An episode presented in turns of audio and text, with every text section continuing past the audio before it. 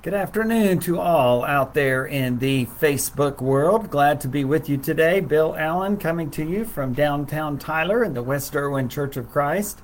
I hope and pray that you are safe and doing well today. We had a uh, uneventful morning around here with a tornado warning for a while in Smith County and a neighboring county or two. Uh, thankfully, we did not have any issues here in the downtown area except for some very serious rain, uh, which we've had a lot of this year, and that's a wonderful blessing. Uh, but others I know were more in the path than we were, a little to our north and northeast. So I hope and pray that all are safe and doing well now. That tornado warning has been lifted hours ago, and we're grateful uh, for God's great power. We're reminded of that in situations like this when we have uh, a, a, weather event. And uh, um, our little children were up here on Saturday for a VBS type day and heard about how Jesus calmed the storm and how Jesus walked on the water. So it's a great blessing to know that as powerful as the storms are, our God is even greater, stronger, and more powerful. Uh, nice to see some folks already joining us. Hello to my dear friends Larry and Lynn Murphy. Glad to have you joining along in these studies. We're in Ephesians chapter 6, verses 10 through 20, and we're talking about the armor of God. And if you missed the introduction last week, we've only been at this for one week. So last uh, week on Tuesday and Thursday afternoons, we introduced the study. We looked at the book of Ephesians, kind of gave a little brief rundown on it and we look specifically at uh, this uh, spiritual warfare that we're in. This is a, uh, a, spiritual armor that is needed for a spiritual war. And this past week, I hope that you'll listen to those lessons. We talked a lot about whether or not the church is a cultural church. And as I said last week, I believe that the church is a cultural church, no matter where you are, what uh, time period you live in there are going to be some things that uh, you reflect about your culture, and, and, that's okay. The clothes you wear, the times you meet, the length of sermons, uh, whether you have air conditioning or padded pews or not, a lot of those are time and place uh, oriented, and that ref- is reflective of the culture. But to say that the church is a culture, cultural church is different than saying that the church is a worldly church, and the church must never be a worldly church. So we uh, made that uh, uh, distinction last week, and I think that's an important distinction because Ephesians 6, verses 10 through 20, speaks of that spiritual warfare that goes on between God and Satan for our souls, that spiritual warfare that we fight to try to maintain our spiritual commitment and uh, not allow ourselves uh, to be tempted and fall into sin and become uh, worldly people rather than a godly people. So, welcome to all of those. Uh, my dear friends Cindy and Eric are here. Uh, looks like my buddy Eric is here uh, as well. And uh, so that's good to have both of y'all here. And also my friend Pat. She's here as well. And it's always great to have a group of folks chiming in. And so, with that, I want us to look at Ephesians chapter 6 and begin uh, to speak specifically of the first of the uh, elements of armor and that is uh, the belt of truth. It's interesting that uh, before uh, Paul gets to those, he gives us several verses to talk about God's spiritual armor. And this is the uh, this is the root and source of the great old hymn "Soldiers of Christ Arise." And so I want to speak to that for just a moment. We'll read first of all in Ephesians six verses ten through thirteen. Finally, be strong in the Lord and in his mighty power. Put on the full armor of God so that you can take your stand against the devil's schemes. For our struggle is not against flesh and blood, but against the rulers, against the authorities, against the powers of this dark world, and against the spiritual forces of evil in the heavenly realms. Therefore, put on the full armor of God so that when the day of evil comes, you may be able to stand your ground, and after you've done everything, to stand. Well, if you're familiar, if you've been around the churches of Christ or other churches for a while, then you're familiar with that great old hymn, Soldiers of Christ, Arise, and put your armor on, uh, strong in the strength which God supplies through his beloved Son. That That those words are taken right out of Ephesians chapter 6, verses 10 through 13, uh, to call us to put on our spiritual armor and to uh, continue to fight that spiritual battle. Uh, the second verse of that hymn is strong in the Lord of hosts and in his mighty power. And that's verse 10. Finally, be strong in the Lord and in his mighty power. Uh, what a great reflection that is. And then it goes on uh, to call us back to Romans chapter 8, as it says in the song, Who in the strength of Jesus trusts is more than conquerors. And that's that great passage in Romans 8 that will be the theme of our summer series here on Wednesday nights at West Erwin Church of Christ, uh, which will be uh, looking forward, conquered or conquer. And I can tell you today that those uh, those uh, messages that we have will be live streamed. So if you want to watch it tomorrow evening at 6:30 p.m. Central Daylight Time. Uh, you'll be able to hear a couple of songs and a prayer, and then actually tomorrow night I'll be preaching uh, the first of the messages from the book of Esther, being able to tell that great story and hear those great words. Uh, who knows but that God has called you and put you in this position for such a time as this. I'm really looking forward to that message. I won't preach it today, but if you if you can't make be here in person tomorrow evening at 6:30, then you can certainly live stream that on our website westerwin.com com social media and resources. Click on the live streaming page, and there you are. Uh, or you'll be able to see it on our West Erwin Live on Facebook if you'd rather do it that way. Um, and that's going to be focused on that passage from Romans 8 that we are more than conquerors through him who loved us. But we get back to Ephesians 6, back to soldiers of Christ arise. Uh, the third verse says, Stand then in his great might with all his strength endued. But take to arm you for the fight the panoply of God. Probably the only time you use that word panoply is when we're singing this song.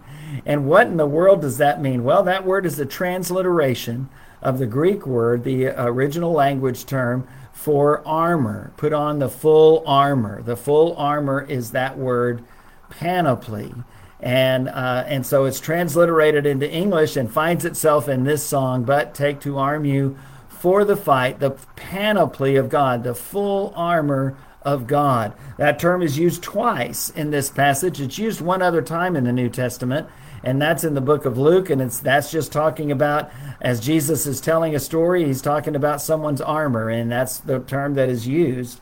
But here it says in verse 11, put on the full armor of God. And again in verse 13, therefore put on the full armor of God. Take up the full armor of God, one of the terms says, and the other one, put on the full armor of God. That's what this passage is talking about, and that's what these words call us to, and that's what this great old hymn calls us to as well.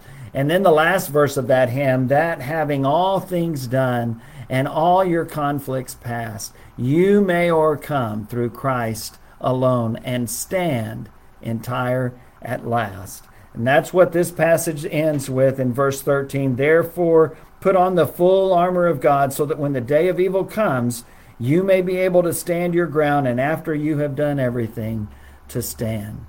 Uh, that's a great, great statement. You may overcome through Christ alone and stand entire at last. When we put on that panoply of God, that full armor of God, then we're ready. We're ready for that spiritual warfare. We're ready for all of the fiery darts that Satan will fire at us. We're ready for all the tests that come at us because we have on that panoply of God, that full armor of God. And so today we look at the first specific piece of that armor. Uh, this week we're going to be looking at verse 14. Stand firm then with the belt of truth buckled around your waist. That's where this passage begins. And I think it's significant that as the Holy Spirit imp- inspires the Apostle Paul to consider and speak of the, the armor of God, this is where he starts with the belt of truth.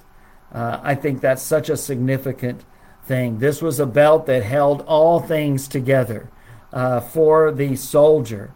uh, in the first century Roman world. Small brass plates were attached uh, to it to provide the greatest possible protection. When preparing for battle, the belt would have been the first piece of protective equipment put on by a soldier. We understand we're all about protective equipment, right? We've heard a lot about that over the last 16 months or so. But for the soldier in the first century, that began with the belt. And for Paul, for the Holy Spirit, for the armor of God, the panoply of God, for the Christian soldier, fighting the battle against worldliness, against sin, in order to be faithful to God, it starts with the belt of truth. It's the belt of truth that holds everything else together. Um, the belt was used to tie up garments so that they would not get in the way while fighting. For example, if he was wearing a long uh, robe or some kind of covering, uh, that would be tied up to the belt so that it would not get in the way of the fight or of the uh, escape. It clung closely to the soldier and helped to shield the body. Without the belt of truth, everything falls apart. Without the belt of truth, everything falls apart. But with the belt of truth on, uh, we're ready for service. In ancient and modern times, the belt of truth ties and protects and holds everything together. So let's talk about that concept of truth. In our day and time, truth has fallen on hard times, hasn't it? Uh, there's a significant number of people who believe and who try to persuade others to believe that there's no such thing as ultimate truth. And I want you to know from the start, I don't believe that. I disagree 100%. I believe there is ultimate truth. I realize that in my own humanity, with my own uh, weaknesses and with my own limitations, I may not understand it completely, but that doesn't mean that ultimate truth does not exist because it clearly does. And scripture talks about it no matter what the society around you does, the culture around you does, no matter what the government around us does. Um, we still cling to that truth and live according to that truth. And uh, we hope and pray that that doesn't get us into trouble, but if it does, we continue to hold fast to that belt of truth and let that belt of truth hold all things together in our lives. We're going to be reading some passages of Scripture today from the book of John. And the first one is in the first chapter, in John chapter 1. And after beginning this prologue with that great uh, message in the first verse or two, in the beginning was the Word, and the Word was with God, and the Word was God. The Word was active in creation, and the Word was life and light, and all of those wonderful things. And then as we go down a little bit further, we skip down to John chapter 1. In verse 14, he tells us who he means by that word. It's Jesus Christ. But he also tells us what Jesus came to do. John 1, verse 14 The Word became flesh and made his dwelling among us, lived for a while among us. We have seen his glory, the glory of the one and only Son who came from the Father, full of grace and truth. Verse 15 John testified concerning him. He cried out, saying, This is the one I spoke about when I said, He who comes after me has surpassed me because he was before me. John the Baptist was the first of the witnesses for Jesus Christ. Out of his fullness we have all received grace in place of grace already given. Verse 17 For the law was given through Moses, grace and truth came through Jesus Christ. And you've heard me say this before if you've heard me preach very much, uh, whether it's on Facebook or here in person at West Erwin or on our website. I believe that both of those concepts are absolutely critical and essential in the Christian life grace and truth. There are many voices in our culture today, many voices in our society today that tell us to pick one. Pick one. Pick grace or pick truth. You pick grace, then you say, well, what you believe is not important because Jesus loves everybody and everybody's okay. And we can accept everybody and we can accept all lifestyles and we can accept all convictions because because it's if, if that's what you believe, that's okay. And I understand that living in a democratic republic, everyone gets to believe what they want to believe. Even in the first century, Jesus never forced his truth, his belief on everyone. Anyone, really. He allowed us to make a choice. But you see, Scripture doesn't just say that Jesus came full of grace, it says Jesus came full of grace and truth. Um, and those who would say grace and don't worry about the teaching, don't worry about the doctrine, don't worry about the truth, are, are not being biblical. And they're not giving you the way of Jesus Christ. Jesus came revealing and full of grace and truth. And so, just as you can have grace without truth, you can also have truth without grace. And Scripture speaks out against that in the strongest of ways. The life of Christ is a witness against that in the strongest of ways. Jesus exemplified truth as he spoke of God's will and of his will uh, to a fallen world. And he told us what that means. And we'll look at some more scriptures in a moment. But he also told us about grace. He told us about love. He showed us what it means to be faithful to the word and will of the Father. Absolutely. But to not sacrifice grace and mercy and love on that altar. Jesus came full of grace and truth. And I think it's because he would not budge on either of those. That's the reason why he was crucified. Because I think that he, if he had been all grace and no truth, then the people would never have let the Jewish leaders crucify him. But if he had been all truth and no grace, uh, the Jewish leaders would have loved him, uh, but the people would have rejected him. Uh, and so, what happened when he was full of grace and truth? He spoke God's word in such a way that ultimately they both were upset because he would not be an extremist. He would not be a right wing or a left wing extremist. He rejected both. And we must as well. As Christians, we also should be full of grace and truth and not sacrifice either for the sake of the other. That is not being biblical. That's not wrapping around us the belt of truth. Um, we continue on with this thought and we think about other passages of scripture such as Ephesians chapter 4 and verse 16 or verse 15 that says uh, that we are to be speaking the truth in love. And that's the same kind of thing. It is the truth and we must speak it, but we must do so in love and it must be the truth that we speak. Uh, 2 Peter chapter 3 that great letter ends with these words to grow in the grace and knowledge of our Lord and Savior Jesus Christ. We're not to grow in grace only, we're not to grow in knowledge or truth only, but we are to grow in both. Just as Jesus came revealing and full of grace and truth, we too are to grow in the grace and knowledge, the truth of our Lord and Savior Jesus Christ. Grace and truth both came through Jesus our Lord. But secondly, today, holding to Christ's teaching is essential if we are to be his disciples.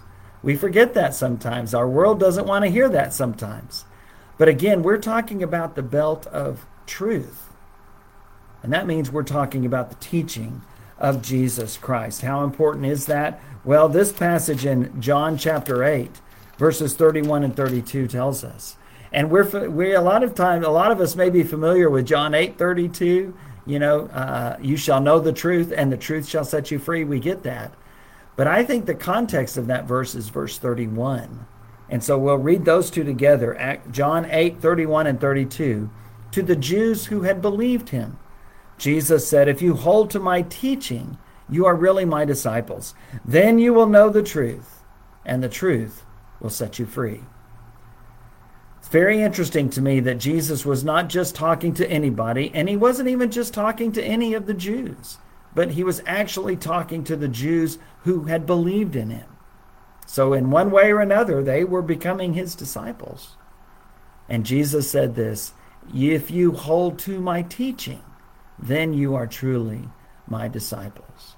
Then you will know the truth, and the truth will set you free for Jesus. He called us to be obedient to that truth. Putting on the belt of truth means that we're looking to the will of God to call the shots in our life. Granted, we're going to do that imperfectly, and that's why we're so grateful that we can be more than conquerors through His beloved Son, as that song, Soldiers of Christ Arise, says. But at the same time, we cannot, we cannot budge on the truth of God's Word. If we are to have around us the belt of truth, that means we will be committed to reading and studying and coming to understand and then seeking to obey what that teaching in the Word of God is. Holding to Christ's teaching is essential if we're going to be His disciples, holding to the truth, for the truth to set us free. Uh, we must be holding to that teaching of Jesus Christ. In John chapter 12, just a few chapters up, uh, Jesus is speaking as John is beginning to work towards that climactic moment when Jesus meets with his disciples and then is betrayed and denied and uh, convicted and killed. These words in John 12, beginning at verse 47. John 12, 47 and 48. If anyone hears my words but does not keep them, I do not judge that person. Jesus had said in John 3, I didn't come to judge the world, but I came to save the world. And that's true. But let's keep reading, shall we? If anyone hears my words but does not keep them, I do not judge that person. For I did not come to judge the world, but to save the world. There is a judge for the one who rejects me and does not accept my words. The very words I have spoken will condemn them at the last day. How important is the teaching of Christ? How important is the Word of God? Jesus says, Look, I didn't come to judge the world, I didn't come to condemn the world. That day will come, and I'll tell you how that will happen. He said, There is a judge, there is someone who will condemn those who reject my teaching. He says, The very words that I have spoken, they will judge, they will condemn those who have rejected my truth. Um, it's it's a uh, unbelievable thing to me that people who should have an understanding to some extent of of the scripture, even of the gospels of what Jesus said, and yet they would reject that call to be obedient to the truth of God's word. Uh, Jesus said, If you hold to my teaching, then you are my disciples. Then you'll know the truth. Then the truth will set you free. And here he says, If you reject me, I don't condemn you now while he's on the earth. But he says, There is one who will reject you, the very words that I have spoken, very teaching I have given you, the word of God that I have shared. Uh, that word will, uh, will judge and will contempt. If you hold to Christ's teaching, you'll know the truth, and the truth will set you free. And the standard of judgment will be the teaching of Jesus Christ. Um, the truth about God causes us to see the truth about ourselves and make the necessary response. And that's why I think we don't like to talk about ultimate truth. Because ultimate truth convicts us we look to that word of God and we see that it convicts us of our sins. It calls us to live differently than the way our selfish, uh, sinful self wants to live. And, and many find that difficult to be told no by a God who knows better. And we want in this country, especially, I think, and we want in this world as uh, human beings, physical, carnal people, uh, we want to get our way. We, we do live selfishly if we live according to our nature. And that's why Scripture is there, and that's why the call is there to be obedient to the truth of God's Word. And uh, we, we must remember that that necessary response is to obey His Word. Jesus didn't say, if you hear my word, you're great, you're fine, no problem, whether you accept it or not, whether you believe it or not, whether you live by it or not, doesn't matter. That's not true at all. In fact, that kids song from Matthew chapter 7 the wise man built his house on the rock, rains came, floods came, house stood firm. Uh, well, what he says there in Matthew 7 to introduce that illustration, that, that story, is he says, The one who, reveal, who hears my words and does them. Let me tell you what that person is like. That person is like a wise man who built their house on the rock. And in the same way, he says, the person who hears my words and does not obey them. It's like the foolish man built his house on the sand, and when the rains and the floods came, the house couldn't hold. Why? Because it wasn't built on the foundation of obedience to God's word. We don't perfectly obey, and, and that's why Jesus came and died on the cross.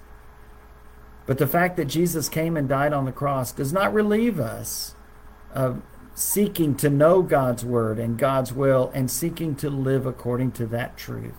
God's truth, the truth, that ultimate truth. Uh, will we, we, will we remain faithful to that truth? I don't know. Will our children You know, there's a great old song that's taken right out of Psalm 119 How shall the young secure their hearts and guard their lives from sin? Uh, and the last verse, Thy word is everlasting truth. How pure is every page. That holy book shall guide our youth and well support our age. You've heard me say before, likely, that Psalm 119 is the longest chapter in the Bible. I think 170 something verses. Longest chapter in the Bible. And guess what the theme of that chapter is? The theme of Psalm 119, the longest chapter in the Bible, is the Word of God. The Word of God. In that passage of Scripture, we find the words, Oh, how I love your law, the psalmist uh, would write. Uh, the great words that we sing sometimes Thy word is a lamp to my feet and a light to my path. We read those words in Psalm 119. Even though the psalmist lived under the law of God with all of its hundreds of laws, the psalmist loved the word of God, loved to put that belt of truth around him and to live according to that. We must as well. We are sanctified by God's word. In John 17, as, as Jesus prays for his disciples shortly before his death, he says this in John 17, verse 13 I'm coming to you now, but I say these things while I am still in the world, so that they may have the full measure of my joy within them. I have given them your word, and the world has hated them. For they are not of the world any more than I am of the world. My prayer is not that you take them out of the world, but that you protect them from the evil one. They are not of the world, even as I am not of it. Verse 17 Sanctify them by the truth. Your word is truth. As you sent me into the world, I have sent them into the world. For them I sanctify myself, that they too may be truly sanctified. John 17 17. Um, sanctify them by the truth. Your word is truth. Is there ultimate truth? There absolutely is. And it's this right here. And I realize that that some will say that's a very divisive statement, Bill, but that's the statement from our Lord Jesus Christ.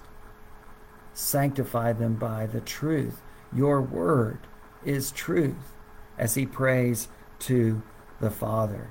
Uh, we sing that great song, Give Me the Bible. Uh, and that's what we should be willing to pray. And that's how we should be willing to live. Um, we must bravely, faithfully answer the question what is truth?